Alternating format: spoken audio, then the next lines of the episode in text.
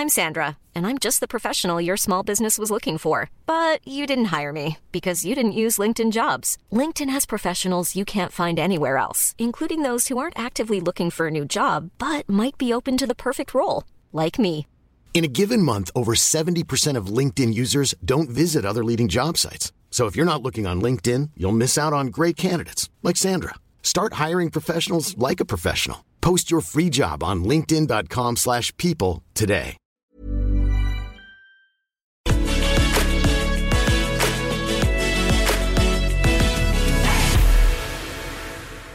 Hello, hello, hello. Welcome to the show. And many of you may be joining us, maybe having imbibed certain substances last evening and are feeling slightly delicate today. Well, this is quite an appropriate show for you because we are talking about the calamitous failure of the so called war on drugs, which was officially announced by President Richard Nixon half a century ago. And the consequences ever since are more people taking drugs than ever before. Drug use globally has exploded. So has problematic, what we could call problematic drug use, drug addiction, drug deaths. Uh, as well as that, we see mass incarceration, which has disproportionately fallen, uh, well, disproportionately meant the incarceration of people of color, particularly we can see in the United States and elsewhere, which have a big prison population, a massive black population who've been incarcerated by a racist policy, which is the war on drugs, which we will be talking about. We've seen the destabilization of entire countries from Mexico to the Philippines with violent government policies, which again have killed so many people. Uh, we've seen people who need actual support and health not getting it instead of it treated being treated as a health issue, being treated, of course, as a criminal issue. So the reason we're talking about it, and we've got lots of areas to talk about, is in Scotland, the government has suggested or, or will be uh, has has made it clear they will not be prosecuting some people who are found with class A drugs on them, and instead, what will happen is they will um, they will get a caution, for example, a police warning. Uh, or, or police warning of some description. So this opens up a conversation because you'd think if we had maybe an opposition which perhaps wanted to suggest an alternative workable policy. And I should make it clear in Scotland, Scottish Labour is supporting the Scottish Nationalist Party in their policy shift. But Keir Starmer, the Labour leader, is not. And he's making it clear he, he does support the continued repressive um, drugs policies which have failed on their own terms. Of course, it should also be noted that we have a Conservative government full of ministers who have openly, in some cases, made it clear they have themselves taken drugs in the past. So they enforce policies which disproportionately lock up young black men, whilst they themselves, of course, face no consequences, life changing consequences for black people who are. When they are far more likely to be stopped and searched on suspicion of drugs, and if found with drugs, far more likely uh, to suffer uh, the justice system in as a consequence. But of course, these cabinet ministers, white, disproportionately privileged uh, men, they didn't face those consequences. It should also be noted that Dominic Cummings, mischievous elf that he is, has made it clear that currently Tory politicians are taking drugs and the Prime Minister is fully aware of that. So the hypocrisy is never ending. I should also say, having worked in the British media for 10 years, many journalists who will go out and use their poison pen often to support these policies, let's be honest, they themselves are partial as well to many of these substances. This is a debate riddled with painful hypocrisy. And many politicians know privately that this is a, cat- a catastrophic failure. Uh, David Cameron, before he became prime minister, said that the war on drugs was a failure, and yet it tightened still further under his premiership. So we're talking about that today, but as well later we're talking about the case of Julian Assange. He faces extradition, and we be talking about the LGB Alliance's conference, including a disco, which was, I think, the straightest thing I've ever seen in my entire life. We've got a lot to talk about, very eclectic topics. Um, but also, you can listen on the obviously on the podcast. A lot of people just listen to on the podcast. Do subscribe on that. Uh, press subscribe on the YouTube link as well. You get the videos and the documentaries we're doing, like the Tory conference video we did, the Labour conference video we did. We have a video coming out, I think, next week now about wealth and power in Britain. Very much looking forward for that. That's supported by you, our team on union wages uh, on patreon.com forward slash Owen Jones 84. And you can contribute whatever you want, uh, even three quid a month or whatever. And that allows us to make those documentaries, do the podcast, do these videos, do lots of the interviews that we've got coming up as well. That is enough from me. I'm now going to bring in the esteemed uh, Professor David Nutt, Chair Drug Science, the former drug advisor, of course. Um, this is very important, who was sacked by the then Labour Home Secretary, Alan Johnson. And we'll, we'll explain. I'll, well, I'll let David explain. David, firstly, it's a big honour to have you. Thanks so much for joining us. It's a pleasure. Thank you. Now, I mean, you must be sick to death of talking about this. This happened 12 years ago. Mm. And you made comments which are just basic, sign, just basic objective facts, mm. which the science. Um, well, I'll let you explain what happened. What did you say and what happened? And in the meantime, because that happened, as I say, 12 years ago, how have things changed?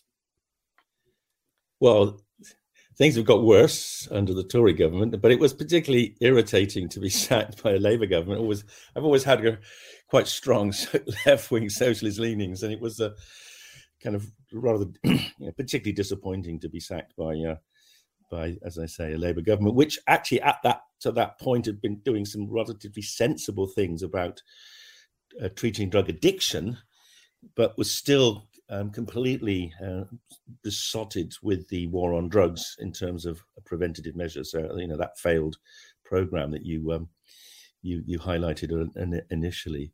And why I was sacked? Well, the bottom line was I, I did two things wrong, according to Alan Johnson. The first was I dared to say that ecstasy was less harmful than horse riding.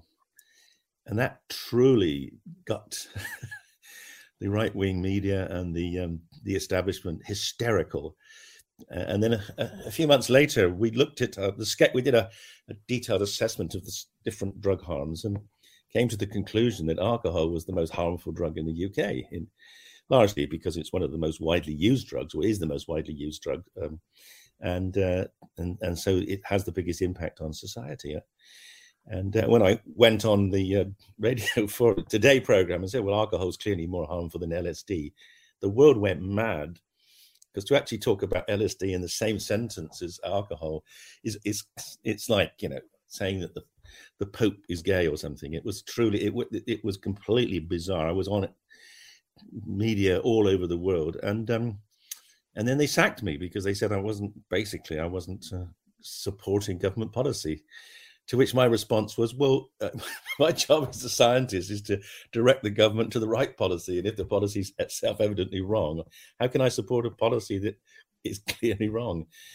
But that didn't matter because, uh, of course, the drugs policies had never, ever been based on anything other than politics. That the concept of harm reduction, or the concept of a, a proportionate assessment of drug harms in terms of developing classifications that's never ever entered into the debate ever since we started to have serious approaches to drug policy, which probably started in about the 1860s.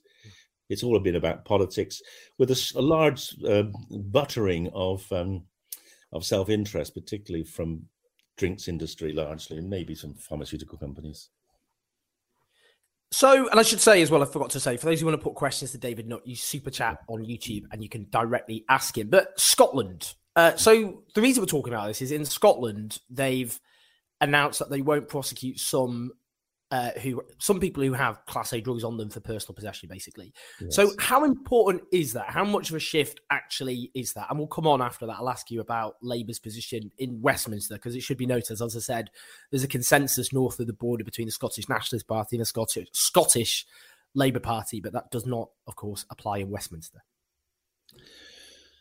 So, what the Scottish uh, Lord Advocate has said is that it will be acceptable now, it will be policy that people who are caught in possession of any drug, including, and that was the breakthrough class A drugs, they can be dealt with administratively rather than through the criminal um, system. So they can be given a caution or um, encouraged into treatment or, or some other kind of um, uh, educational based therapy. Now, this is a really remarkable advance because it is decriminalization. And, uh, and we have known now for, for nearly 18 years that decriminalization is a good thing, particularly for people who use very dangerous class A drugs. And we know that from the Portuguese experiment. Uh, and I suppose, one simple statistic, which is so relevant to Scotland. In the 18 years of the Portuguese experiment, decriminalizing personal possession of all drugs and putting people into treatment or into other forms of, uh, of help has reduced deaths from opiates, from heroin largely, to a third of what they were when they brought in the policy 18 years ago. And in the UK, in the same period, our deaths have gone up by nearly doubled, over two thirds. So our policy of criminalizing drug users has actually massively increased deaths. And the reason for that is because um, many people who are using drugs uh, are getting them on the black market. In fact, most are. And the black market is changing now. The black market is changing from heroin, it's moving more towards drugs like fentanyl, which are more toxic. Uh, and, that, and also, decriminalizing um, drug use allows people to get back into work, get back into other forms of, uh, of social engagement. Criminalizing them just puts them in prison, and where they essentially learn very little and um, often relapse to drug use in prison or as soon as they leave. So, Keir Starmer, the Labour leader, who of course formerly of the CPS, Crown mm. Prosecution Service, he has made it clear that uh, Labour in Westminster will not back the rollout of this approach to the rest of the UK. What does that tell us? Well, there's different ways of looking at it. I mean, the, the, simple way is to say that you know, as a prosecutor, you know, you use a hammer analogy as a prosecutor. You know, if a prosecutor to a hammer, everything's a nail. To a prosecutor, everything needs to be prosecuted. So I think it would be quite challenging for him to admit he was wrong all those years he was putting people away. And let's just remember this: we have doubled our prison population in the last 40 years. And that doubling has all been due to drug crime. And other countries with more rational policies, like the Netherlands, are closing prisons because they, they don't put people with drug problems in prison at all. And the same with Portugal. Portugal has massively reduced its prison population through its decriminalization uh, approach. So Starmer, partly, I guess, historic, you know, he believes that, that strong law is going to work. Uh, I think he's also probably frightened that it'll be a, an open up and a, a, place for him or Labour to be easily attacked by again the right wing press.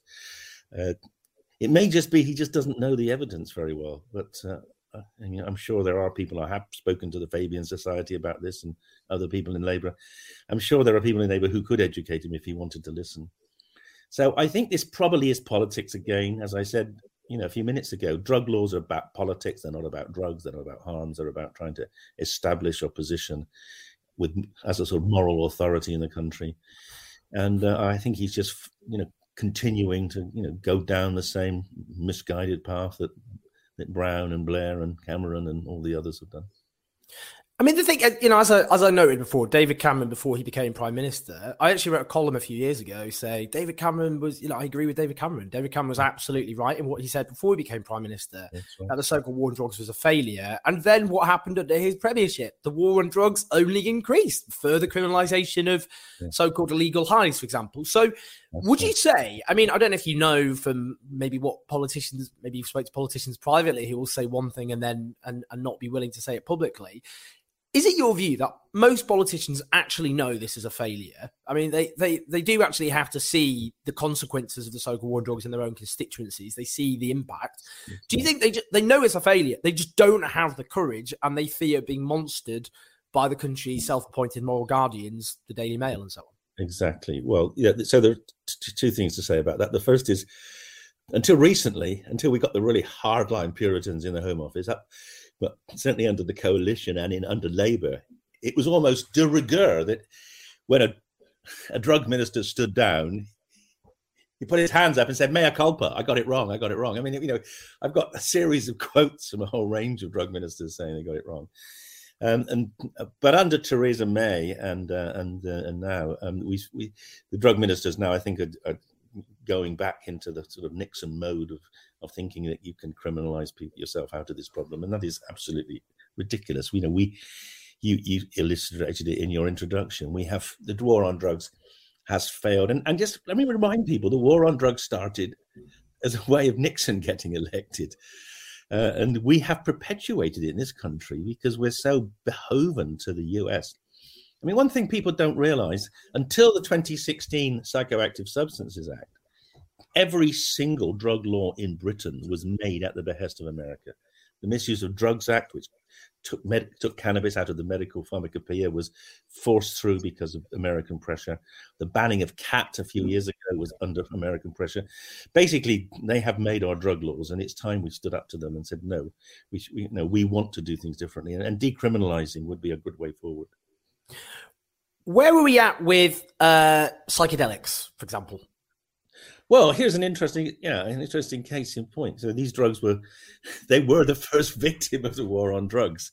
They were revolutionizing many aspects of, of therapy, um, particularly difficult to treat problems like addiction. I mean, paradoxically, these these drugs are not addictive. People think they are because they're controlled in Schedule One, but they're not addictive. There were six trials of LSD to treat alcoholism, um, in the 1950s and 60s, they showed it's the most powerful treatment for alcoholism there's ever been. But they got sucked into the war on drugs, and for 50 years, they've not been studied. We've started using them again. It's proved very difficult, very painful, very expensive because of the bureaucracy. But we've shown, you know, they can have radical benefits in terms of people with severe depression. But, but getting to do the research and uh, is, very difficult. It takes years to get permissions to do any study because they're still controlled drugs and they're still seen as very dangerous. On that, David Barata asked, how much has the war drug stifled research into the potential medical applications of these drugs, uh, cannabis and cancer, for example? So you just talked about the medical application of psychedelics, but more broadly. Totally. The, the war on drugs is the worst censorship of research in the history of the world. 50 years, people have not been able to research the value of drugs like cannabis, psychedelics, uh, MDMA. It's, it is, it is unbelievably regressive because all these drugs were medicines and they still have medical value but millions of people's lives have been essentially you know limited because we haven't been allowed to study them appropriately it is it is the worst censorship of research in the history of the world we we've mentioned obviously Scotland and and mm. and Portugal. I mean, how much are there bright other bright examples in the world which people here can draw on to show that ending the war on drugs there is an alternative? And what what you hmm. know what what can we see in terms of the consequences of those approaches? Mean, look at look at the Netherlands, the Netherlands coffee shop approach. They were the first country to stand up to the to the UN, which of course was an American uh, hegemony, uh, by saying we're going to allow people to smoke cannabis in coffee shops and have a small amount for personal possession. They didn't legalize cannabis; they just effectively decriminalized small amounts. And why did they do that? Because they wanted to separate the cannabis market from the heroin and cocaine market. Hugely successful intervention they had much, much lower levels of young people using heroin than, than we had, and therefore many fewer deaths. So that's one really good example. Now, more recently, and a very exciting development has come through with the Oregon vote last November, when Oregon voted to basically decriminalize possession of magic mushrooms, and uh, and, and also they're proposing to set up a statewide facility for people to have access to that therapy if they need it. So, given the fact that you know the U.S over two thirds of Americans now have access to recreational cannabis and uh, even more to medical cannabis. You know, America, through the statewide initiatives, is actually leading the, the, progr- the world here now.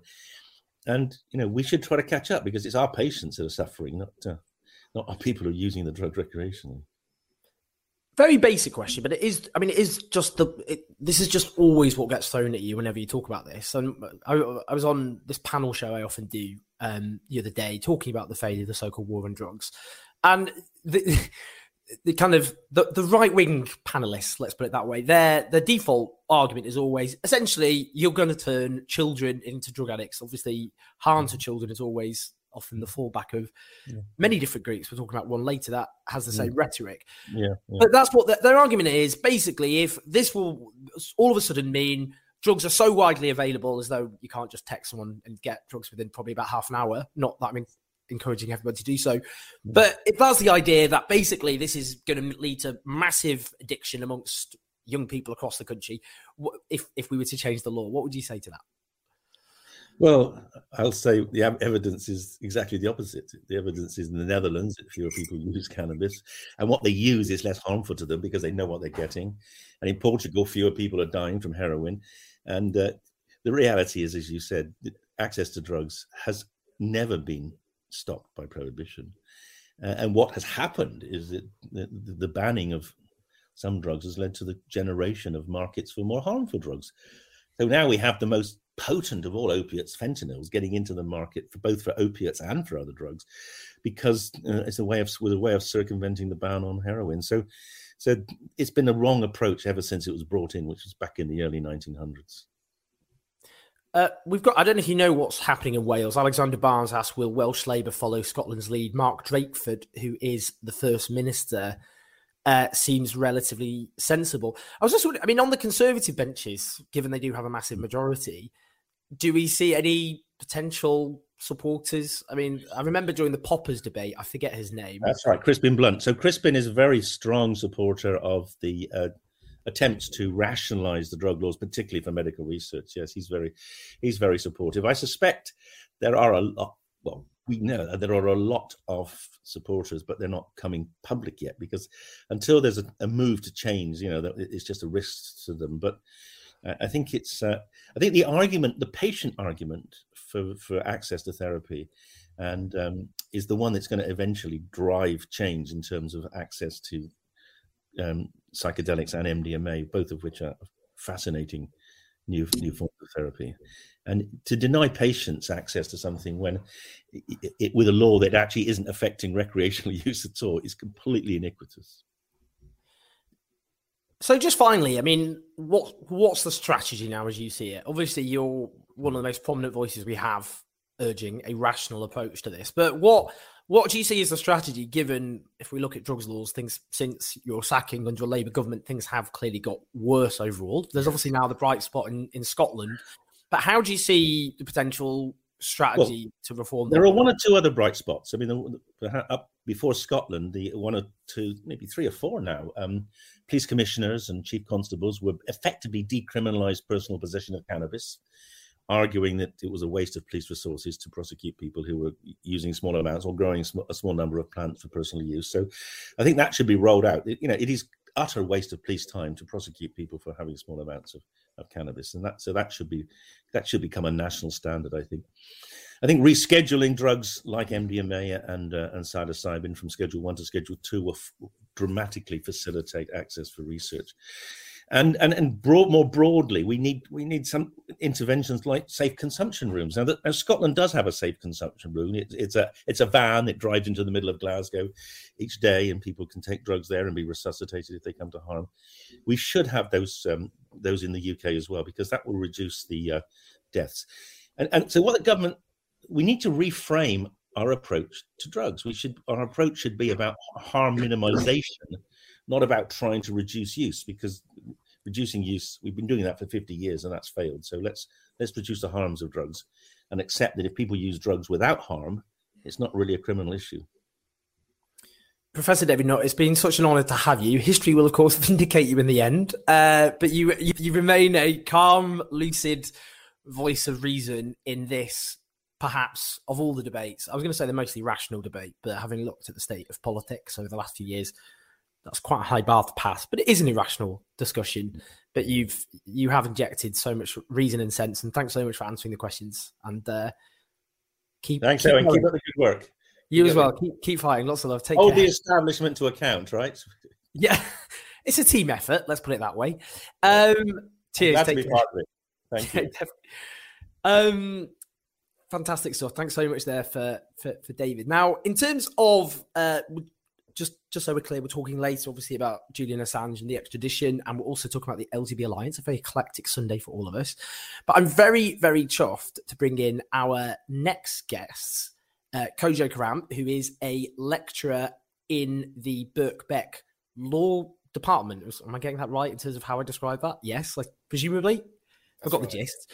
Uh, a fantastic voice on these issues. When I did a shout out on Twitter uh, asking for for voices, Kojo came up time and time again. Um, and also my colleague at the Guardian, Mattha Busby, who's done some brilliant investigative journalism um, on this whole issue. And as I was saying before we came on, kind of looks at the moment like he's in. It looks like a psychedelic trip. I'm just saying, just looking at the video, that's just it looks. It's interesting. That's all. Uh, thanks so much for joining us, both of you. Kojo, can I just start? Can I just start with you to uh, to kind of kick things off? And that's about, I suppose, the relationship of the left to this. And you know, we have no shortage, obviously, of issues that we need to be talking about at the moment. Um, why is it so important the left takes a leading role in this debate and takes it seriously? I suppose. I think um, the reason why we need to have the left try and take ownership of drug policy reform is because if the left doesn't, then the right will The drug policy reform is something that we're seeing being increasingly experimented with all across the world. Um, Uruguay, the first country to legalize cannabis in 2013. Since then, we've had Canada, we've had many of the states in the US, just had Luxembourg recently. Um, this is something that is happening and being engaged with all across the world, whether we think about decriminalization, whether we think about diversion schemes, all of them concerned with this question of what do we do about drug policy. And it's not just the left that is um, contributing to this conversation. Obviously, with the commercial benefits that can be seen in cannabis legalization, that's getting a lot of interest with kind of free market um, right wing institutions. The Adam Smith Institute has come out in support of cannabis legalization, um, City AM, the Institute of Economic Affairs, and these leads to a situation where we find ourselves having the conversation for drug policy reform being driven more by the right in the UK than by the left. And that could lead to real problems if reform is actually implemented, because it's not just about changing the laws on drugs. I mean, the idea of changing the laws on drugs is essentially quite depoliticized. It's probably one of the probably the only thing that you might get political agreement from everyone from say Ash Sarkar to Nigel Farage. Both of them have talked about drug policy reform, but it's about what does drug policy reform look like. And in the States, we've seen the multiple examples where the left have been involved and organized on the ground. We've seen drug policy reforms come along with commuting of sentences for prisoners so that people are able to have their criminal records erased. We've seen it come along with social equity programs, which have facilitated wealth transfer to over police and over imprison black populations in the US. We've seen it come with um, licensing opportunities for communities that have been economically disadvantaged for generations. And then in other parts of the states, um, some of the early cannabis legalization states, particularly Colorado, where this wasn't, the left wasn't organized and didn't gain control of the conversation, we've essentially seen the creation of a very lucrative um, commercial cannabis industry whilst at the same time people are still serving out their sentences for being imprisoned. Um, people who are released from prison are part of the few people who are barred from being able to enter the legal industry. So they're essentially punished twice punished for um, a, a, kind of unjust war on drugs, and then punished again by being excluded from this lucrative industry. And so, if the left doesn't engage in that conversation, that could be recreated in the UK. I mean, I, I spoke before Mattha, about the irrationality of this whole debate. And you've just done a brilliant piece of investigative work uh, for Vice. And this is about how the British government ignored secret recommendation from its own drug experts. So, this is the Advisory Council on the Misuse of Drugs back in 2016 uh, to decriminalise five years ago's drug related death spiral. So, you just want to explain what that what, what, what you found basically and what, what it kind of signifies. Sure, thanks, Owen. And yeah, apologies for the the reflection on my phone. No, um, I love it. Um, it's atmospheric.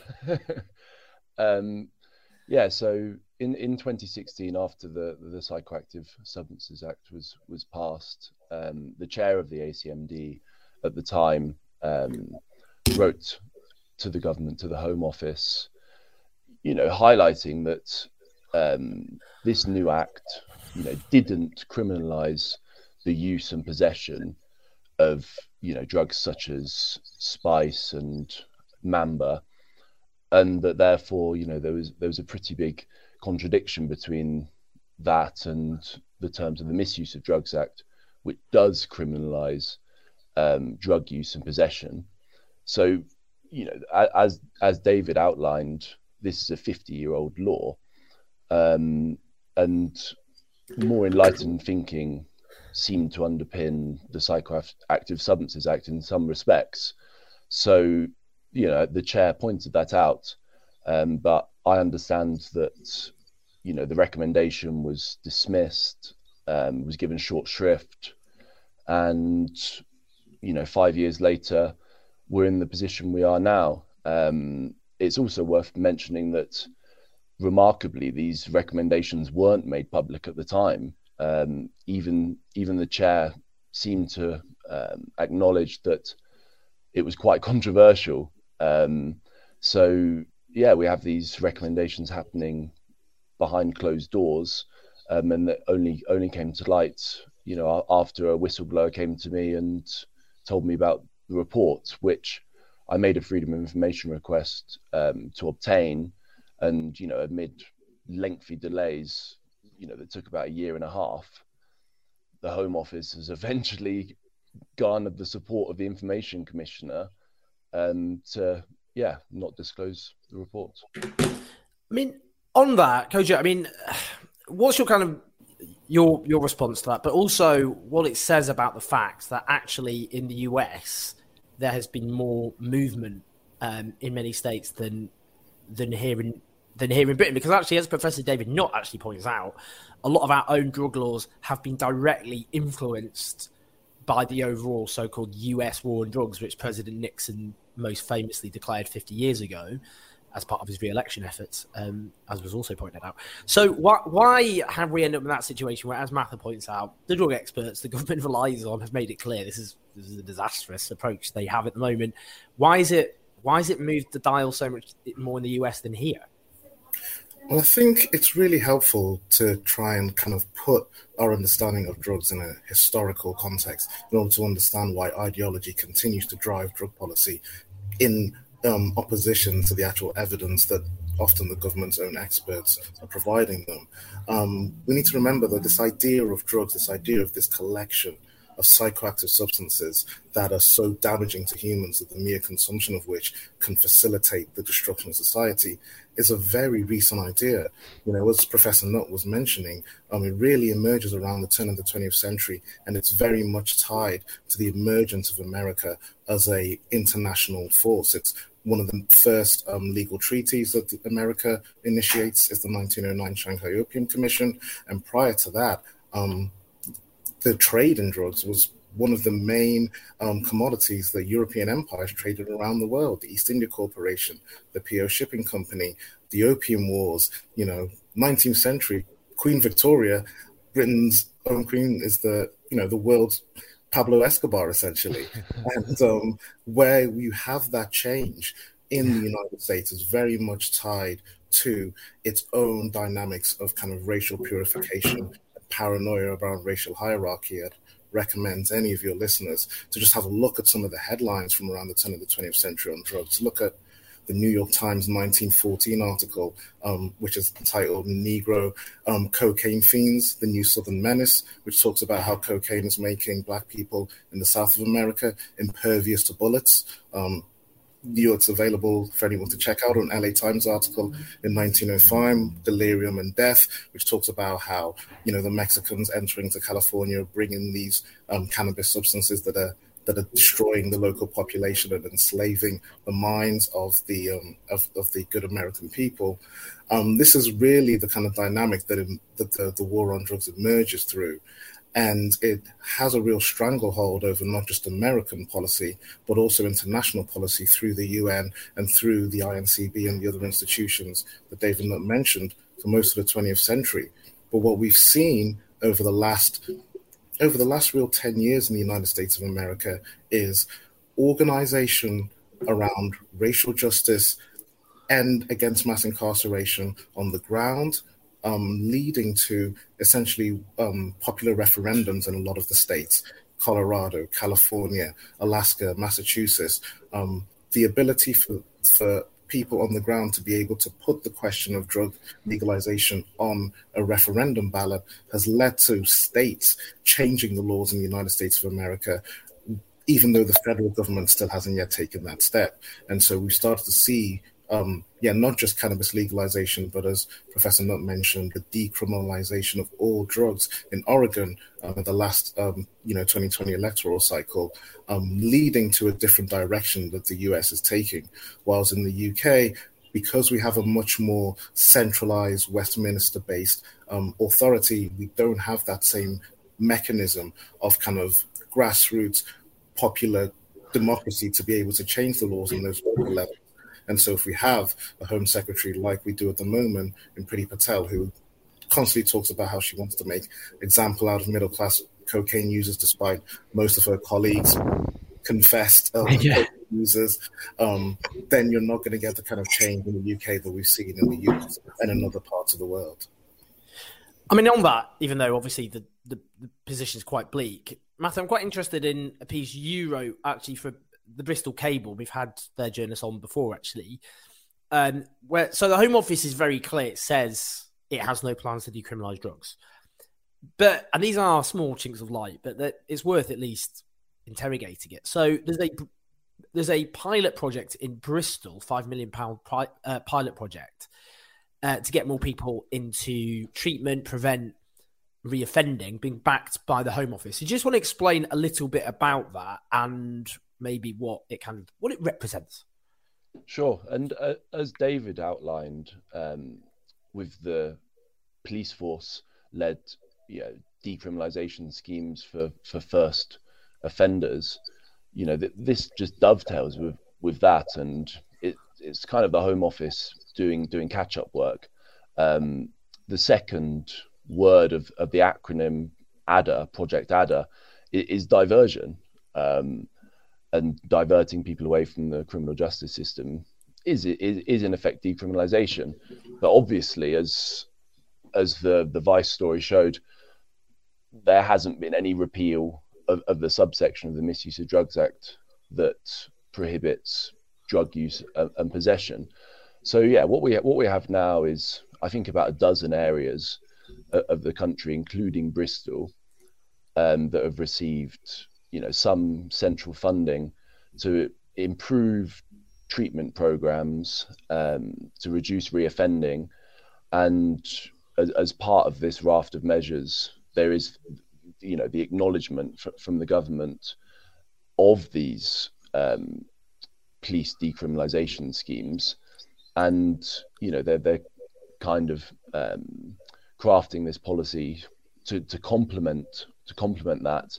Um, and as you say, yeah, it's, pe- people look at it as as a as a chink chink of light, um, and yeah, it does highlight a pretty stark, you know, con- contradiction between you know the oft trumpeted line um, that you know we have no plans to decriminalize drugs when you know you know, in effect, it's it's palpably um, un- untrue.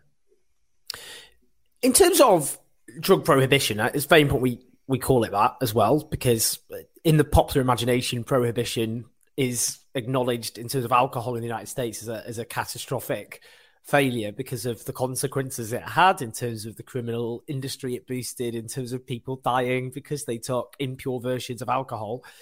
Um, I'll just quickly as well because Kojo's in a public place, so we need to be careful here because he probably he's, don't really suddenly get him kicked out of the pub he's using just quickly while he while he talks to them. Um, I'll just check with Kojo, make sure that's okay. But in terms of drug prohibition and racism, I mean, we've touched on this already, but do you just want to explain a bit more? And by the way, Kojo, if you need to leg it shortly, let, let me know as well, because Kojo's on his travels. He's out to Warrington, my part of the world, um, but he is, uh, he probably has to leg it soon. So just, just let me know. But go for it, Kojo. Sorry drug prohibition and racism? Um, well, I think that um, you know, in addition to some of the stuff that I just mentioned before, you know, that's the kind of historical legacy of you know the relationship between race and drug prohibition. We can look at how that bleeds into the contemporary makeup of mass incarceration, both in the U.S., um, where it has been the real driver of putting black bodies into um, you know ever expanding prison systems. I really started thinking about drug policy wherein I um, worked in Louisiana, and Louisiana is a state where for two and a half pounds of marijuana, you can receive up to 10 years in prison. Um, it, the United States of America, you have um, 46% of all federal prisoners in 2019, according to the latest justice statistics, being in prison for drug offences. And um, whilst that's an extreme version, the US UK is not too far behind. Um, Ministry of Justice statistics: twenty-seven percent of all prisoners currently being held on remand um, are being held on remand for drug offences. This is the largest percentage of all offences, and so it's the real driver of mass incarceration and the expansion of the prison system in not just the US and the UK, but in a lot of other places around the world Brazil, Colombia, South Africa. Um, and that's before we start thinking about the, the, the, the other outside of um, kind of um, prison criminalization that happens with drug prohibition. We think about stop and search, nine times more likely for black people to be stopped and searched for drugs. We can think about the way that a drug conviction can impact everything from your ability to um, access jobs to your ability to um, being able to have custody of your own children. These are all impacted by drug convictions. And so there's an absolute architecture of um, social the isolation that can result from drug prohibition, and that has impacted disproportionately on people of color in a number of different um, contexts all around the globe. And so, this is part of the reason why the left needs to intervene in the conversation around drug policy, because that part of drug policy reform is not going to be as privileged by the um, more commercial, more capitalist um, focused drug policy reform that is being driven from the right, um, with the cannabis industry being estimated as turning over 22 billion pounds in retail sales in 2022 um, across the world. This is something that is going to get the interest of um, you know any right-wing free marketer worth their salt. But the way that that would be implemented and the way that would be um, you know carried out, I think is very different than if the left is driving it with questions of racial justice and economic justice at the forefront. The danger otherwise is to have a situation where you have a highly commercialized, highly lucrative um, legal cannabis industry, um, which is making a lot of money for people in the city of London or Wall Street, but at the same time, you actually have increased policing and increased incarceration of a of, of a black market that continues to reproduce those racialized dynamics. Just lastly, for both of you, um, drug decriminalisation and legalisation obviously are not the same thing. Uh, what just if you sum up because I think Kojo has got to go as well, but we just to wrap up the conversation. What's the what's the difference? Where do you think those of us who want a change should be focusing our energies? Uh, yeah. So do you want to start with that, Mattha, in terms of decriminalisation, legalisation, and and where where we should stand and the dis- the, the distinction? Well, yeah, in very simple terms, um, decriminalisation is not uh, directing people or putting putting people into the criminal justice system for for using and, and possessing drugs.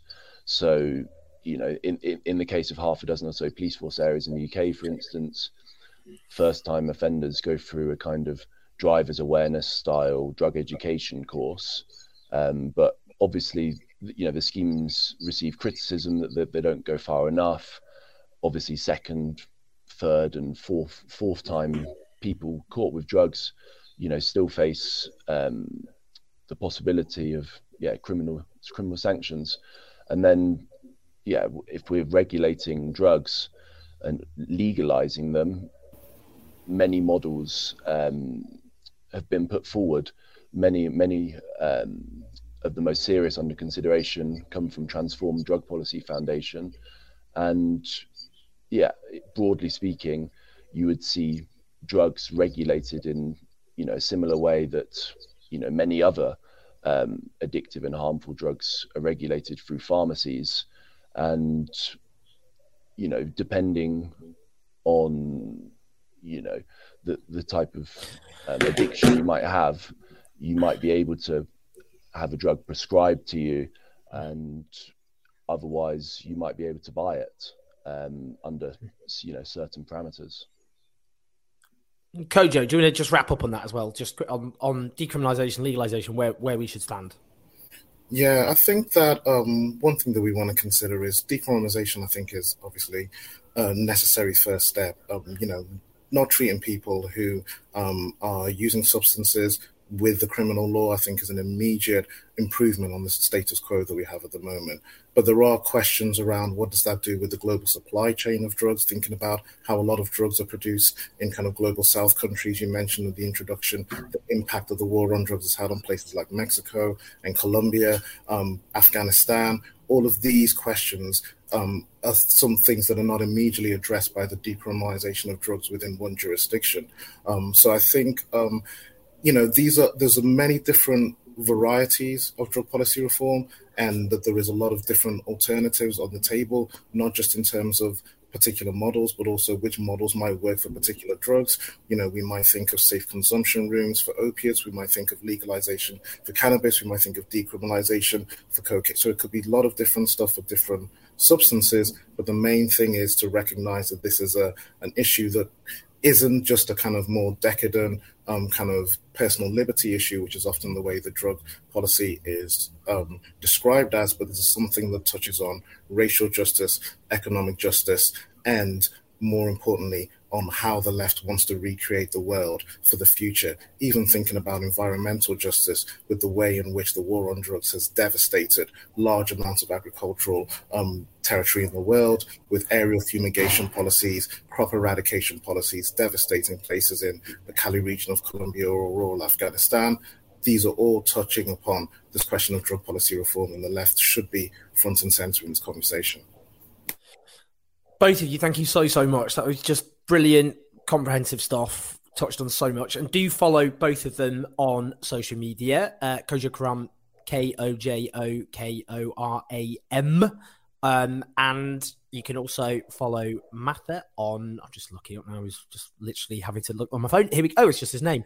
Uh, it's Mattha, uh, M A T T H A, and then B U S B Y. So do follow both of them. They're both uh, fantastic uh, and do huge amounts of brilliant work in this field. So thank you so much to both of you and have a great Sunday. Thanks, Owen. All the take best. Care. Take care. Cheers. Yeah, cheers. Nice. Take care. Um, so we are now going to talk about Julian Assange, who faces extradition. Now, those extradition proceedings are obviously in motion, but at the same time, there is a so called Belmarsh tribunal, which is putting the United States instead on trial for the crimes committed in another so called war, the war on terror. Now, we're joined by the brilliant uh, philosopher Srečko Horvat. So, thank you, so, uh, Horvat. So, thank you so much for joining us, Srečko. Really, really appreciate it. How are you doing? Hi, Owen. I'm really glad to be here with you. Even so if the topic you... is a bit dire, but uh, I think it's very important to talk about it uh, just before the extradition hearing on Wednesday and Thursday. Yeah, I mean, I, to be honest, anything we talk about right now is pretty bleak because that's that's that's the world we're stuck with, unfortunately, for now. Do you just want to explain to people exactly where things stand? So, a lot of people obviously might have been following on and off this saga, but just a kind of basic summary: what is the plight Julian Assange currently faces? You know, what's the case, and where do things stand with the extradition proceedings? Mm-hmm. Well, I mean, what is important to say is that this is not new. I mean, this case has been dragging on for almost more than 10 years. Uh, Julian Assange has been uh, entrapped and trapped at the Ecuadorian embassy in London for more than seven years. Uh, you have all seen the images, uh, how the police was dragging him out of the embassy. And what basically happened, I think, is really a scandal, which uh, uh, which which is an embarrassment for the for the United Kingdom. I would say it's an embarrassment for Ecuador, of course, who gave him the political asylum at the very beginning, uh, but it's also an embarrassment uh, for the UK, where you actually have CIA, a secret service from the United States, intervening into your sovereignty, intervening into your soil, basically kidnapping a journalist and putting him uh, in a prison, Belmarsh prison, which is in London. Um, he's there already for more than two and a half years. Uh, what is happening now is that the United States is going to appeal, uh, which is happening uh, on Wednesday and Thursday, and they basically want a publisher, a journalist, uh, for 175 years. 175 years uh, in prison, in a high security prison in the United States. Uh, I think this is a matter which concerns all of us. I'm not a journalist. Uh, uh I'm also not a whistleblower, uh, but I became active in this case because I saw that this is something which will have consequences. Uh, well, not on the future. It already has consequences uh, on free speech, on democracy, on what we can actually publish, what we can say. Uh, and it's a scandal that a man who didn't com- commit any crime, but he actually revealed the war crimes in Afghanistan, in Iraq, uh, surveillance programs uh, by the CIA, uh, that this courageous publisher is put on trial. Uh, while the United States, Washington, United Kingdom, Ecuador, Sweden are not put on trial for their crimes. And this is why we founded the Belmarsh Tribunal, uh, which actually happened two days ago uh, in Westminster at Church House, influenced by the famous Arthur Russell Tribunal. Quality sleep is essential. That's why the Sleep Number Smart Bed is designed for your ever evolving sleep needs. Need a bed that's firmer or softer on either side? Helps you sleep at a comfortable temperature? Sleep Number Smart Beds let you individualize your comfort so you sleep better together. JD Power ranks Sleep Number number 1 in customer satisfaction with mattresses purchased in-store. And now, save 50% on the Sleep Number limited edition Smart Bed for a limited time. For JD Power 2023 award information, visit jdpower.com/awards. Only at a Sleep Number store or sleepnumber.com. Hiring for your small business? If you're not looking for professionals on LinkedIn, you're looking in the wrong place. That's like looking for your car keys in a fish tank. LinkedIn helps you hire professionals you can't find anywhere else, even those who aren't actively searching for a new job but might be open to the perfect role. In a given month, over 70% of LinkedIn users don't even visit other leading job sites. So start looking in the right place. With LinkedIn, you can hire professionals like a professional. Post your free job on linkedin.com slash people today. So let's talk a bit about the Belmarsh Tribunal. So what's what what is the kind of you know what what what were the kind of focus? What were, what were the, the kind of issues that it raised in terms of the crimes committed in the 20 years since the so-called war on terror was announced almost exactly 20 years ago? Yeah for us for us at the progressive international uh, who organized this event it was very important to gather physically because i guess okay we are now over the screens again and everyone is quite fed up with uh, with the digitalization of all social relations. And for us, it was important to gather physically at a historical place where the House of, where, where the Parliament of the United Kingdom was having its meetings uh, during World War II, and to gather people who were in one or the other way involved in the case or who are experts, lawyers, politicians. We had, for instance, Tariq Ali, who was an original member of the Bertrand Russell Tribunal, who traveled to Vietnam to investigate the crimes of the United States in Vietnam. Uh, we had Daniel Ellsberg, who in 1971, I know that previously in the context of the war on drugs, you were speaking about Nixon. Uh, so we had this uh, historic figure, historic whistleblower, Daniel Ellsberg, with us as well. Uh, Edward Snowden, uh, Jeremy Corbyn.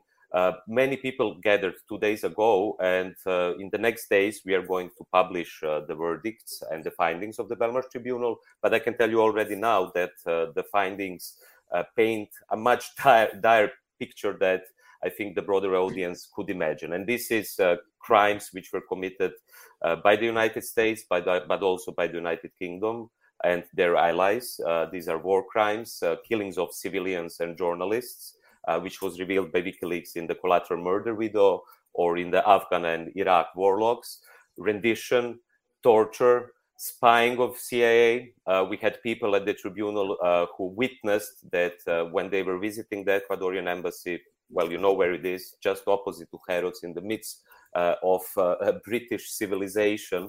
Uh, uh, uh, and they were spying on everyone who came in, including the lawyers. I mean, I found myself on the CIA list as well, and I didn't work for WikiLeaks. I didn't publish any documents or whatever, just because I went into the Ecuadorian embassy. so you can see that this case, on so many levels, uh, is an embarrassment uh, for United Kingdom. Especially recently, one week ago, it was revealed uh, that the CIA had a plan to either kidnap or kill Julian Assange. You know, imagine if that happened in and something similar happened in Istanbul, and you've seen how many people jumped uh, from their chairs and said this cannot happen uh, in a country. What kind of dicta- dictatorship, authoritarian system it is in Turkey if you can just slaughter a journalist? Or remember Navalny and how many liberals uh, uh, came out to support Navalny. Also, we couldn't really say that his politics is something which uh, me or you would support, you know, his uh, racism or right wing politics. Uh, but nevertheless, everyone supported him. So, in the case of Julian Assange, what happened is, of course, uh, a character assassination, which was also supported by those who were actually working with him, who were very ho- happy to work with him at the very beginning. The New York Times, The Guardian, uh, who then turned against him and actually were used as, as weapons of mass deception. I mean, the best example is when Paul Manafort uh, supposedly visited the Ecuadorian embassy, an article which was published in The Guardian, and something which never happened. So, what you can see here is that for 10 years, the character assassination started starting with Sweden and then to the DNC leaks and so on, a character assassination was being uh, uh, uh, uh, was being fulfilled, which was then actually with Mike Pompeo leading to, to, to, plans to really assassinate him. And what is happening now is that he is slowly being assassinated in London at Belmarsh prison for more than two and a half years. So I think that's something what concerns all of us. It shows the cynicism, uh, the double measures of the liberal elites who will support Navalny or someone else but won't support Julian. But what we can see, and I think the Belmarsh Tribunal is contributing to it, uh, the support has never been so big. All major human rights, press freedom organizations stood for Julian. At the Belmarsh Tribunal, we also had so many people who were actually revealing the crimes of those uh, who were revealed by, by Julian Assange. And I think that's very important. Although our tribunal doesn't have any kind of legal, you know, authority, uh, but well, that's in the tradition of the Russell Sartre Tribunal. On the so-called war on terror itself, one of the many bleak aspects of it is that everything that those of us who opposed it said, actually things actually turned out even worse, probably than many of the dire predictions at the very beginning. If we look at the calamities that enveloped Afghanistan, uh, the absolute horror of Iraq, but also, of course, we can see more broadly, we can see the drone war, for example. Uh, we can see, uh, you know, the, I mean, Libya technically wasn't, I suppose, under the aegis of the war on terror, but it was another catastrophic uh, Western war, which caused calamitous, again, consequences in, in Libya. So all these interventions, to call call them, use that clinical, slightly clinical term, have been a calamitous failure on their own terms and in terms of human consequences. And the so-called, and it's worth pointing out the very courageous role of Chelsea Manning, but the the the the exposure, you know, that WikiLeaks of, of the crimes committed by the West had a big impact. But I suppose, are you optimistic or pessimistic in terms of how much, you know, it's one thing that we can say in the worst possible way, vindication of our arguments, not that there's any satisfaction given the consequences. But after, in the aftermath of the West's uh, of the US withdrawal from Afghanistan. How do you feel in terms of, you know, preventing these sorts of horrors happening? Have we, have things be, you know, have those movements which WikiLeaks were part of, have they succeeded in some way or, or do you feel pretty depressed about future prospects? Yeah, I mean, I'm rarely being optimistic, uh, not because I'm pessimistic, but I quite like this phrase by Terry Eagleton hope without optimism. I think we definitely need to hope that things will get better, uh, but uh, we also have to prepare that, that they will get much worse. I mean, I'm, I'm glad that you mentioned the drone warfare uh, uh because there is currently in solitary confinement in a high security prison in the United States a very courageous whistleblower called Daniel Hale. Uh, and at the Belmarsh Tribunal, we had the director of forensic architecture, Eyal Weizman, talking about uh, the drone warfare in Palestine and other places. And this is a big topic. Uh, and it's also uh, uh, very sad that such a person as Julian Assange is imprisoned, that he's silenced, uh, because I will just remind you of the book. which was published in 2014, I think, but it was written or the event uh, on which the book was formed happened exactly 10 years ago when the Arab Spring was happening, you know, when there was hope that in, these parts of the world uh, social movements could take over and so on. 10 years later, of course, uh, there's not much hope anymore. And the name of the book is When Google Met WikiLeaks.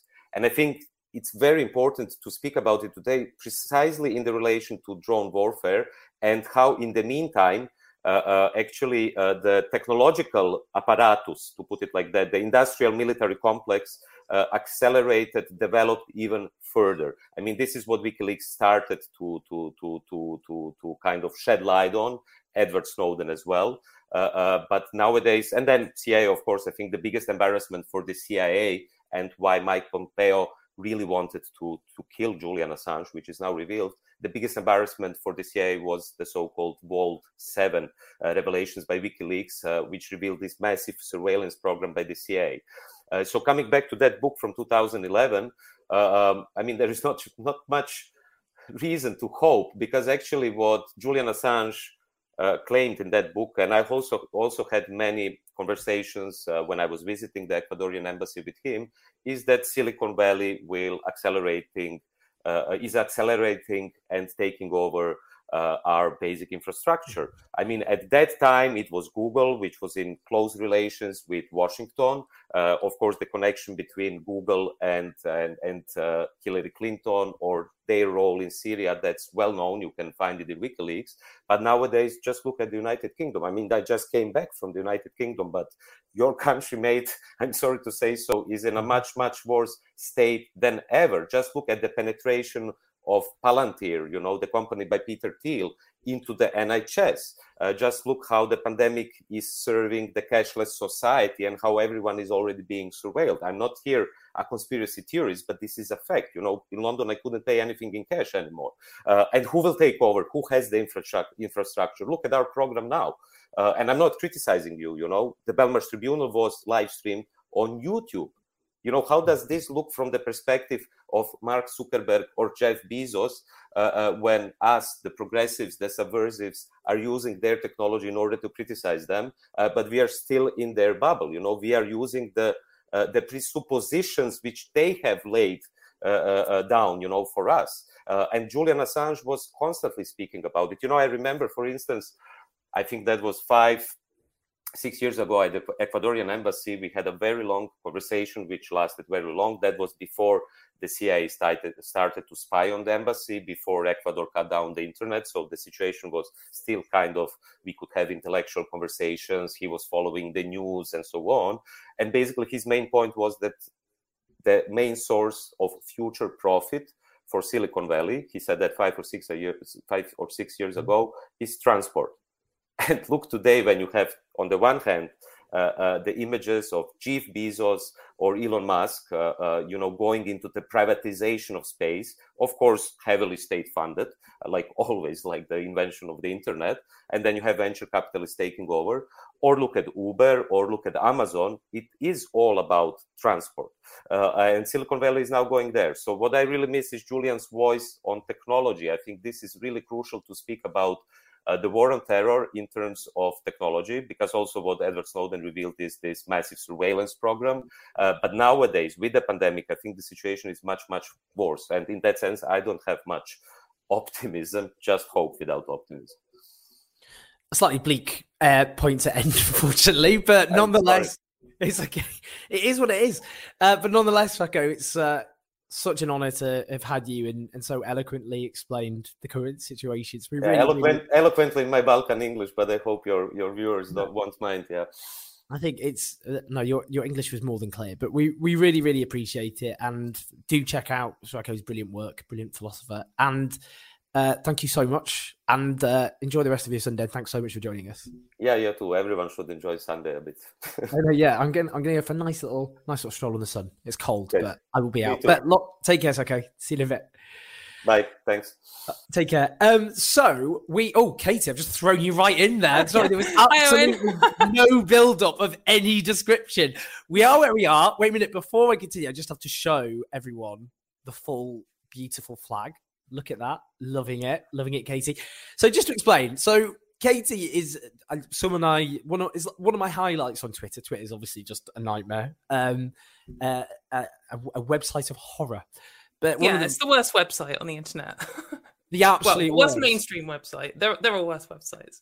Yeah, I mean, uh, yeah, good point. I mean, some pretty grim ones, but it's still it's horrific. But Katy's one of the chinks of light. Always, every time I see a Katy tweet, great, great content for free. Have to pay for it. And Katy's a brilliant uh, do check out Katy's YouTube channel. What's it? How would people find it? Actually, um, if you just search for my name, so it's just here, Katy Montgomerie. So it's Katy and Montgomerie spelled the opposite way around to what you'd expect. Katy with a Y and Montgomerie with an IE. Yeah, that is um, really confusing. um, sort out. So, uh, Kate, the reason we are blessed with your brilliant uh, presence is because I mean, part of me thinks should we talk about them and give them any any attention. But I suppose it's just a hook, isn't it? So the so-called LGB Alliance, a ludicrous organisation set up uh, entirely to fight trans rights. Uh, some people try and gaslight us into pretending they were set up to champion the interests of same-sex uh, attractive people who aren't being catered for by anybody else. Uh, they're not. They're, they're, they're, the only interest they have is is, is issues of fighting uh, trans rights. Yeah. Um, in the transphobic hellscape that is the United Kingdom. Hooray. So they had their conference last week, uh, which was loads of fun, and they had a disco, which was uh, I, I was going to put up a clip, but my producer's hungover, so it's just me doing this today. Uh, but it's just this just look up the LGB Alliance Disco if any of you want to. You do get do go for a long walk afterwards. It's traumatic. I saw I saw a good comment which said, um, "Thanks to LGB Alliance for combating the harmful homophobic stereotype that all gay people are stylish and good at dancing." to be fair, I already single-handedly had achieved that, so the LGB Alliance did not need to set themselves up. like, I already had that catered for without transphobia. So, well done. Um, if you want bad dancing and a lack of style without transphobia, hey, Katy, just explain who are the LGB Alliance and um, what was their conference all about? Right. So, yeah, the, as you mentioned, they're a group who are trying to pose themselves as um, pro gay rights, but like without trans people. Because obviously, when we talk about gay rights, people often say LGBT, and that's like a common acronym you hear all the time. And they're trying to say LGB without the T. And the way they pose themselves is, oh, we just care about gay rights. We just don't care about trans people. That's it. We're not transphobic. We're just pro gay. And I mean, that's that is an issue on its own because um, all homophobia and transphobia comes from similar places. It comes from often the same people. And when we look at transphobic arguments today and how trans people are treated in the news, it's identical to homophobic arguments of the past and how gay people are treated, like in the news and in the media. And it's it's all just recycled. So to think that you can just separate those two things is naive at best. But on top of that, there's two main issues with that. And I think that often the media tries to present it as like, oh, trans people are just jealous that there's this gay rights organization and they're grumpy because they're not included. That isn't the issue. Like as I just mentioned, that is that could be an issue. But the issue here is that they are actively, directly campaigning against trans rights, and not just in a mild way. So, for example, they are a, a signatory on this thing called the WHRC Declaration, which calls for the like almost total gutting of all trans rights internationally. So this calls for a complete and total ban of all trans women and girls from the women's spaces they use today. So that'll be including banning people like me from going to the toilet at work, changing rooms, all this kind of stuff. It calls for a total ban of trans healthcare. So this is the internationally recommended expert healthcare uh, for under 18s. And it calls for loads of extra wacky things like a ban of research into helping trans women with pregnancy as a possibility in the future, which is, you know, at the moment just some kind of sci-fi dream. Um, and that they've called for a ban of legal protections against um, misogyny and transphobia for trans people, and make it legal so people could misgender and uh, say your old name and stuff like with impunity. So make it legal so that someone at work could just harass me and then we couldn't do anything about it. So you know this is already a huge issue. This is a very extreme position to take but they're also involved in campaigning against a conversion therapy ban, which is one of the things that the LGBT community in the UK is kind of focusing on at the moment. The government has said they're going to do a conversion therapy ban, and they're dragging their feet because, of course, they are because they're rubbish.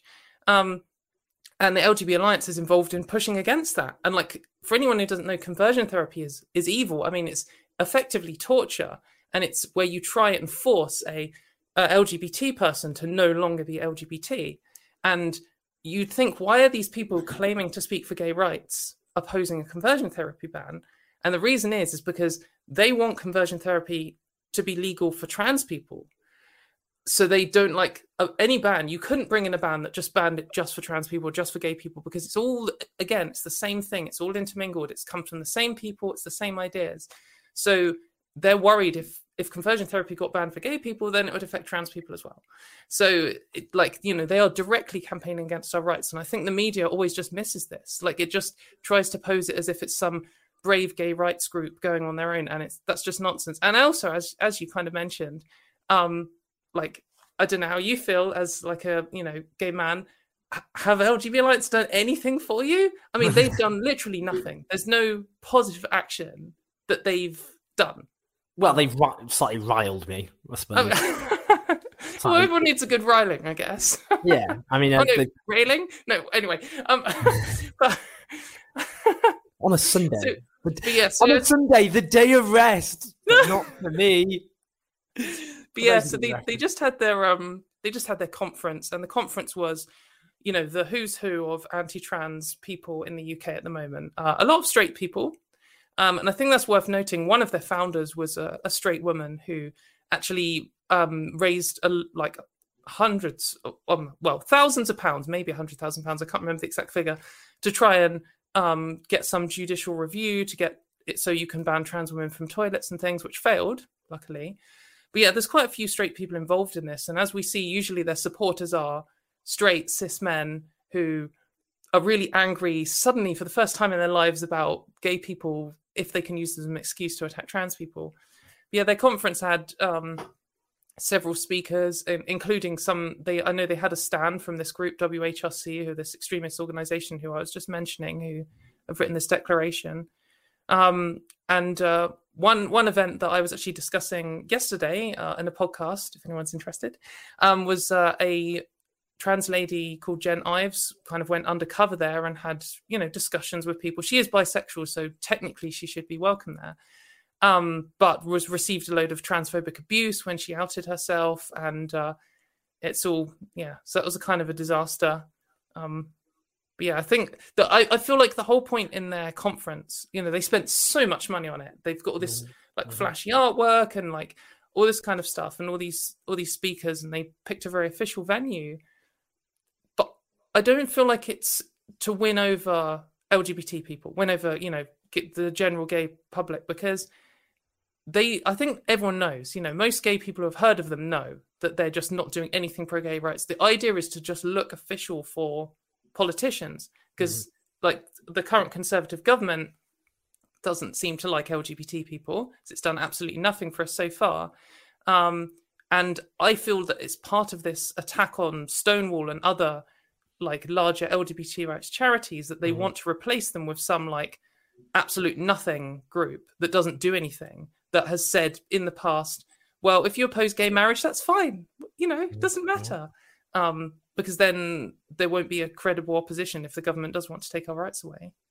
And It's interesting you, you point out about the um, in terms of the role of, of often straight people who are signal boosting this organization. In terms Yeah. of the prominence it gets, it is overwhelmingly from people who are who are straight uh, and often opposed to LGBT broadly LGBTQ rights. Lots lots of straight people with rec- you know records of saying terrible things about bisexual people. Well, including um, one of their speakers was um, a conservative politician, uh, Jackie Doyle Price, who voted against gay marriage.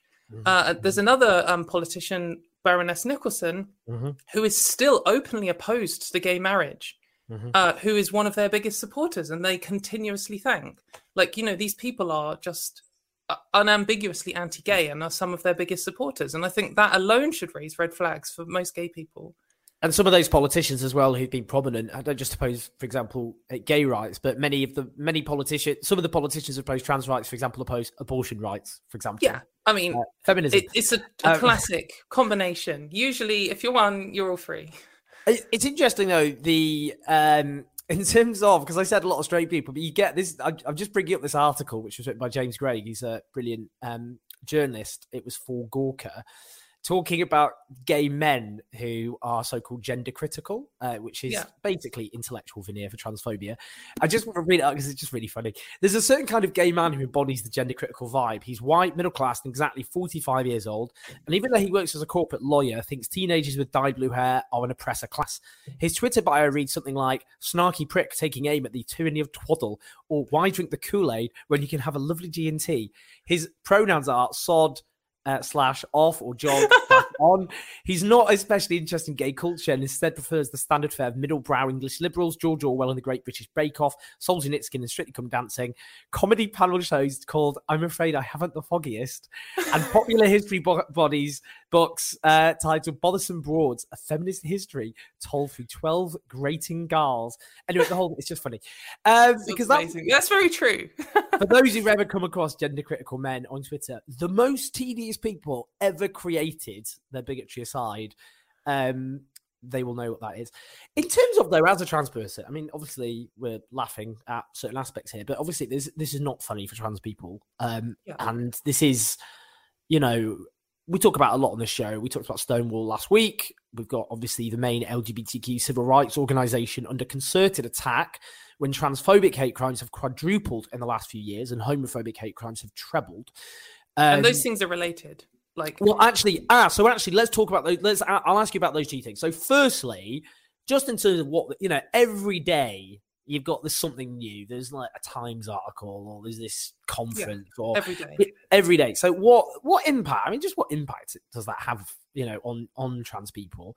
But I am also interested, and I do. I think it's. I need to be careful as a cis gay man that I don't go. Well, actually, the real issue here is it's ricocheting into homophobia. The transphobia is on itself, obviously, a very, very big Yeah. problem. But it is worth observing. It is ricocheting. And Chris Bryant, of all people, a very, uh, I suppose, a Blairite Labour MP, tweeted yesterday about how it's becoming fashionable again for people to openly hate LGBT people. That's because it's just it's, it's like a gateway drug, transphobia, and then you get the whole shebang. So that first thing about being trans d- during this just horror show, and then that broader point about how about how it broadens out. Right. So yeah, I mean, it, I think that there can't be a trans person in the UK, you know, who hasn't been affected by this in some way. It is truly relentless, and maybe I'm more involved in it than a lot of people. You know, I spend a lot of time on the internet, and I'm I'm aware of what's going on. But I get people message me all the time, you know, scared because of the you know the feeling of where is this country going? Are we going to start losing rights? We've had several major court cases in the last couple of years, um, you know, put forward by gender critical people, where if it had gone badly for us, we would have actually lost real rights that we have and need every single day. And on top of that, there's the media, which is constantly scaremongering about us, saying that we're coming for children, or that we're, we're a danger to women, or just every kind of made up thing, often completely fabricated. Um, and with just no pushback, no the whole media spectrum from you know the Times to the Guardian is publishing wall to wall transphobia, and it's it's terrifying and it's really emotionally draining. Um, I've particularly over lockdown. I mean, the one thing that gives me life is I can go on the internet and I can see all this garbage written about trans people and get all this transphobic abuse from people, which I get literally all the time, hourly constant transphobic abuse on the internet. But mm-hmm. then I can go out into the real world and see my friends and go to the pub and go to work and just live a normal life. But in lockdown, obviously, that wasn't an option. And it's just so oppressive. You can't go on the internet anywhere without it just coming up in comment sections, you know, on YouTube. Some celebrity you like has to have some transphobic opinion, and suddenly everyone has to discuss them. You know, your favorite author comes out as transphobic. We just had another one this week it's it's so tiring and it's so stressful and it just feels like they're shooting fish in a barrel really. Like we don't have any trans politicians. We don't have any trans friends friendly media outlets major ones. We don't have um you know it just doesn't feel like we have anything. It's not a two sides. It's not a debate. They keep saying they want a debate but they're just talking on their own um which is it's very stressful and it's it's definitely got to everyone everyone I've talked to. I haven't talked to a single trans person, and I've talked to hundreds of UK trans people. I haven't talked to a single one that has said I felt fine over this, like the last five years. Um, but yeah, and then in terms of how it relates to homophobia, I do think that obviously being a trans person, you notice the transphobia going on. Of course, any any when you're a member of any group, you're going to notice the prejudice against your group more, and so it's going to seem like a big deal to you, and other people might miss it. If you're a cis person, you might miss it, particularly if you're cis and straight and you're not really plugged into the LGBT community. Um, but I do think it's getting to the point where people are starting to notice. I don't mm-hmm. think you could have missed it now. And mm-hmm. I think that gay people are, you know, the strongest allies of trans rights have been cis gay people um, because they can just see it's all the same stuff again. But some have had the luxury of just being able to ignore it, or maybe they're just not really quite sure about trans people, and it now turning into a general attack on all LGBT rights um, is starting to cause them to be a bit uncomfortable and to wake up and see what's going on. And I think that's a good thing. So I do think it's important to highlight that this does affect gay people. You are not going to be able to just sit this out if you're a cis gay person, even if you're one of the good ones who just fits in with, you know, society and you don't have blue hair or whatever the things that they all like to whine about. Um, but the reason this happens is because these little thought patterns where you dehumanize some group because they don't quite fit into patriarchal society how you want and these little excuses like oh i don't hate trans people i just hate the crazy activists and then you yeah. call every single trans person an activist mm-hmm, that is mm-hmm. the technique that they used on gay people i don't mm-hmm. hate gay people i just hate the activists or i don't hate the people i just hate the sin i just think that it's an ideology i don't like trans ideology and when you learn these little tricks in your mind to justify your transphobia it's so easy to just expand those to gay people. Once you've learnt the phrase, I don't hate trans people, I just hate trans ideology, and then you're standing shoulder to shoulder with homophobes at the LGBT Alliance conference because they want all the allies they can get. And then you hear them say, instead of them saying, I don't hate trans people, I hate trans ideology, they say, I don't hate LGBT people, I hate LGBT ideology. And you're like, oh, yeah, that makes sense. It's just mm-hmm. the same argument. And then you're won over to that. And I see people being radicalized. I've I've watched people in real time become go from just have concerns to I'm gender critical, I don't hate trans people to I don't hate LGBT people, and suddenly they're supporting all these homophobic politicians and voting for Donald Trump because he's not trying to erase women and gay people. Um, so it, you know, it, it, I think it should be scary for anyone. Uh, not this isn't just something that trans people are going to deal with. Just finally, amongst this horror show, what do you think? How can people be allies, whether they be cis gay people or straight people? Uh, like what what would you as a trans person? What's you you what would you ask people in terms of how they can be better allies? Right. I think on on the smallest scale, if you know a trans person, then just let them know that you're there for them. I think that you could maybe think like, oh, I don't want to kind of be imposing, or they, they you know, they know my, well, I'm friendly with them. They're my work colleague. That's fine. But lots of us do feel quite isolated and it's quite difficult to bring up. I sometimes when I'm talking to my friends, I'm like, How's it going? And I just feel like, do I tell them about how the latest attack on my human rights and tomorrow is the court case and I might have no rights tomorrow? Like it's such a big deal. And when people do reach out and they say, It's okay, I support you, I'm here for you, this kind of stuff, that makes a difference.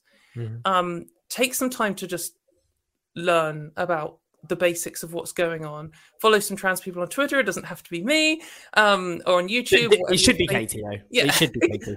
it can be me along with others, um, and just get a, a range of perspectives. Um, and I think one thing as well that's quite important is at the moment, if you stick your head up above the parapet and say, "I support trans rights," or "I think J.K. Rowling was transphobic," or something, especially if you do it on social media, you're likely to get a huge, horrible pile-on. And that's because, you know, especially if you're uh, a bigger figure or you work for a, a big organization or something, because they want to shut this down hard and fast. Mm-hmm. And some people do back down because it's it's horrible. Like uh, mm-hmm. experiencing this is horrible. And I think if you if enough people start doing it, then they they won't be able to target everyone, and the the like the bile will be spread out more but also it's it, it just shows that it's not acceptable. I think a lot of what drives transphobia is that people think that it's okay. They think it's normal. They think they won't be judged for it. And for a lot of people for their whole life they haven't been. This is only really the first time in recent history where being transphobic will get you any pushback at all. And they don't like that, and they want to look around the room, and if they want, if they say something transphobic and someone calls them out, they want to look around and see everyone doing nothing in response, and then they'll just imagine, oh, everyone agrees with me. And if everyone stands up and's like, no, that's disgusting, like, don't do that, then it kind of shames them into addressing their own irrational prejudices, I think. Katy, you are a superstar. As I said, one of the one of the highlights of an otherwise horrific website, but really always just on point. You know, given the amount of just as you say, just awful, awful transphobic abuse that you're subjected to, your Twitter feed, it, and, you, and, there's no right way of responding to it, but you, it's just you've got a very funny Twitter feed. Just oh, some people. It's funny. That's why it's just a funny, joyous Twitter feed. Often just in the, in the best possible way, satirizing um, some of these horrific bigots that you have I think, to deal with. Yeah, the when when the I mean, I get some of the most extreme stuff, and in a way, the only way you can deal with that is to show people and be like, look, look how ridiculous this is. Right. Look, this is these arguments are disgusting or violent or just plainly irrational. And if you don't look with your friends and laugh, then you will just cry. so that's my strategy.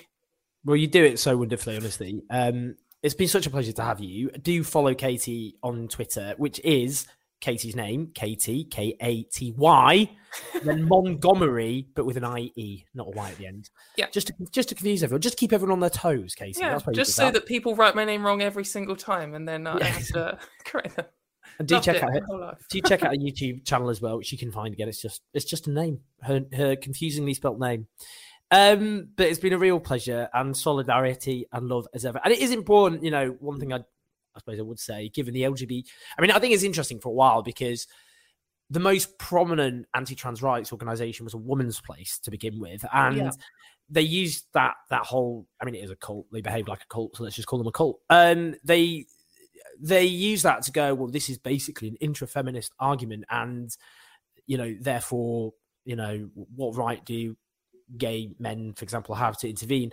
And then they set up the LGBT Alliance, which is the main, it is the main, most prominent organization now, which people use now to describe people like myself as homophobes. Now I'm apparently I'm a homophobe because I support trans rights. But I mean, all I'm saying is, you know, they're doing that to try and uh, divide LGBTQ people. And let's not. I don't think we should pretend it'd be easy to just glamorize LGBT communities as one big happy family where we're all yeah. standing together. We've got big problems of racism, big problems of things like disableism. I mean, misogyny, lesbophobia. There are huge, genuine problems of prejudice and bigotry and transphobia, for that matter. And but, just a wide range of thought too. I mean, exactly. Being LGBT is just a thing that you're like born, so exactly. it just affects everyone, just randomly across society. But it is important though that we say um, you know, an injury to one is an injury to us all. We are LGBTQ. We're not going to stop being LGBTQ. The T is an absolute integral part of all LGBTQ spaces. Anyone who goes to LGBTQ spaces, trans people obviously have played uh, absolutely incredible roles throughout our history fighting for our rights, including, of course, at the first Stonewall, uh, the Stonewall riot, which gave the name and still are exactly. and still are people like Katy. So you know, trans people have fought for the rights of gay people like myself, cis gay people like myself, and it's our duty and responsibility to do the same and stand by our trans siblings, which we will keep doing despite the failed efforts of these bigots to divide us, which they will never entirely succeeded. I mean, as I say, we do have these problems to deal with, but we will we will fight and we will we will win and we will stand yeah. with you to the very end. Lots of love, Katy. Take care, and I will speak to you soon. Thank you. Thanks a lot for having me. Yeah. Lots of love. Take care. Bye-bye. Bye. Uh, oh, hello. I just popped that. You see, my producer's not here today, as I've said. So it's just me doing it. You can see it's been a bit ropey all the way through. So I keep making the guest full screen. Anyway, lots of love to you in a bit. Um, thank you so much, everybody. What a, what a range of topics. Blimey. Really covered it. Educa- I found it very educational, as ever. I basically do these just to get essentially a private lecture tour from guests and then you know everything else is a bonus um, i just want to do a quick uh, thank you to all of our uh, super chats so we have had david barata thank you so much gunner station mellow maggot love these names alexandra barnes gwyneth v doherty l trajette um, uh, mark gorman um, have I said Gwyneth already? Gwyneth V. Doherty. I think I did, yes. Lirian, uh, who's saying, uh, going to follow Katy in all channels everywhere. Love and solidarity, lots of hearts. Trans liberation now, absolutely. Um, also, uh, Sine Bazu.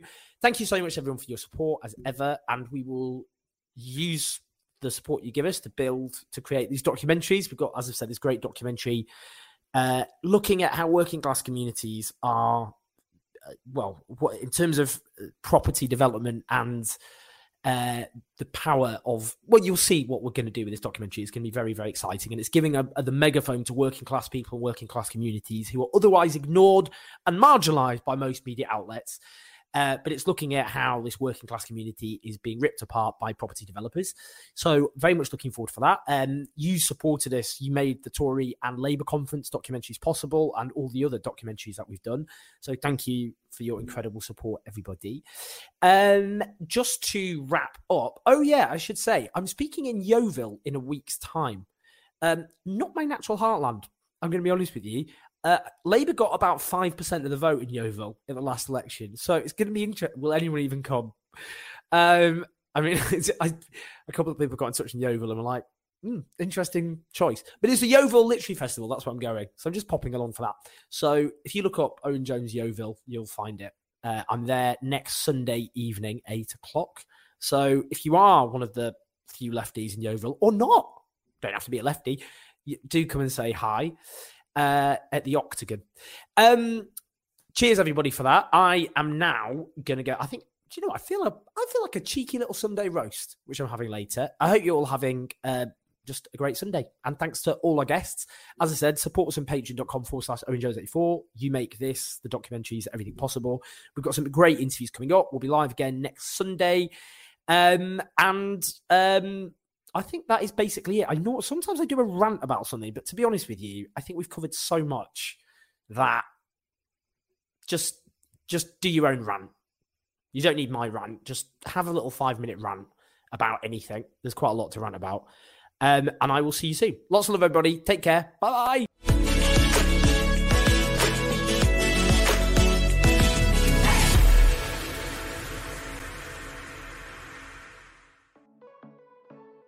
Thanks for listening, everyone. I hope you found that informative, educational, uh, interesting, and I certainly did. Uh, do support us on Patreon to keep the show on the road, uh, forward slash Owen Jones 84. Leave us some stars, that'd be nice. Spread the word. And I look forward to speaking to you soon.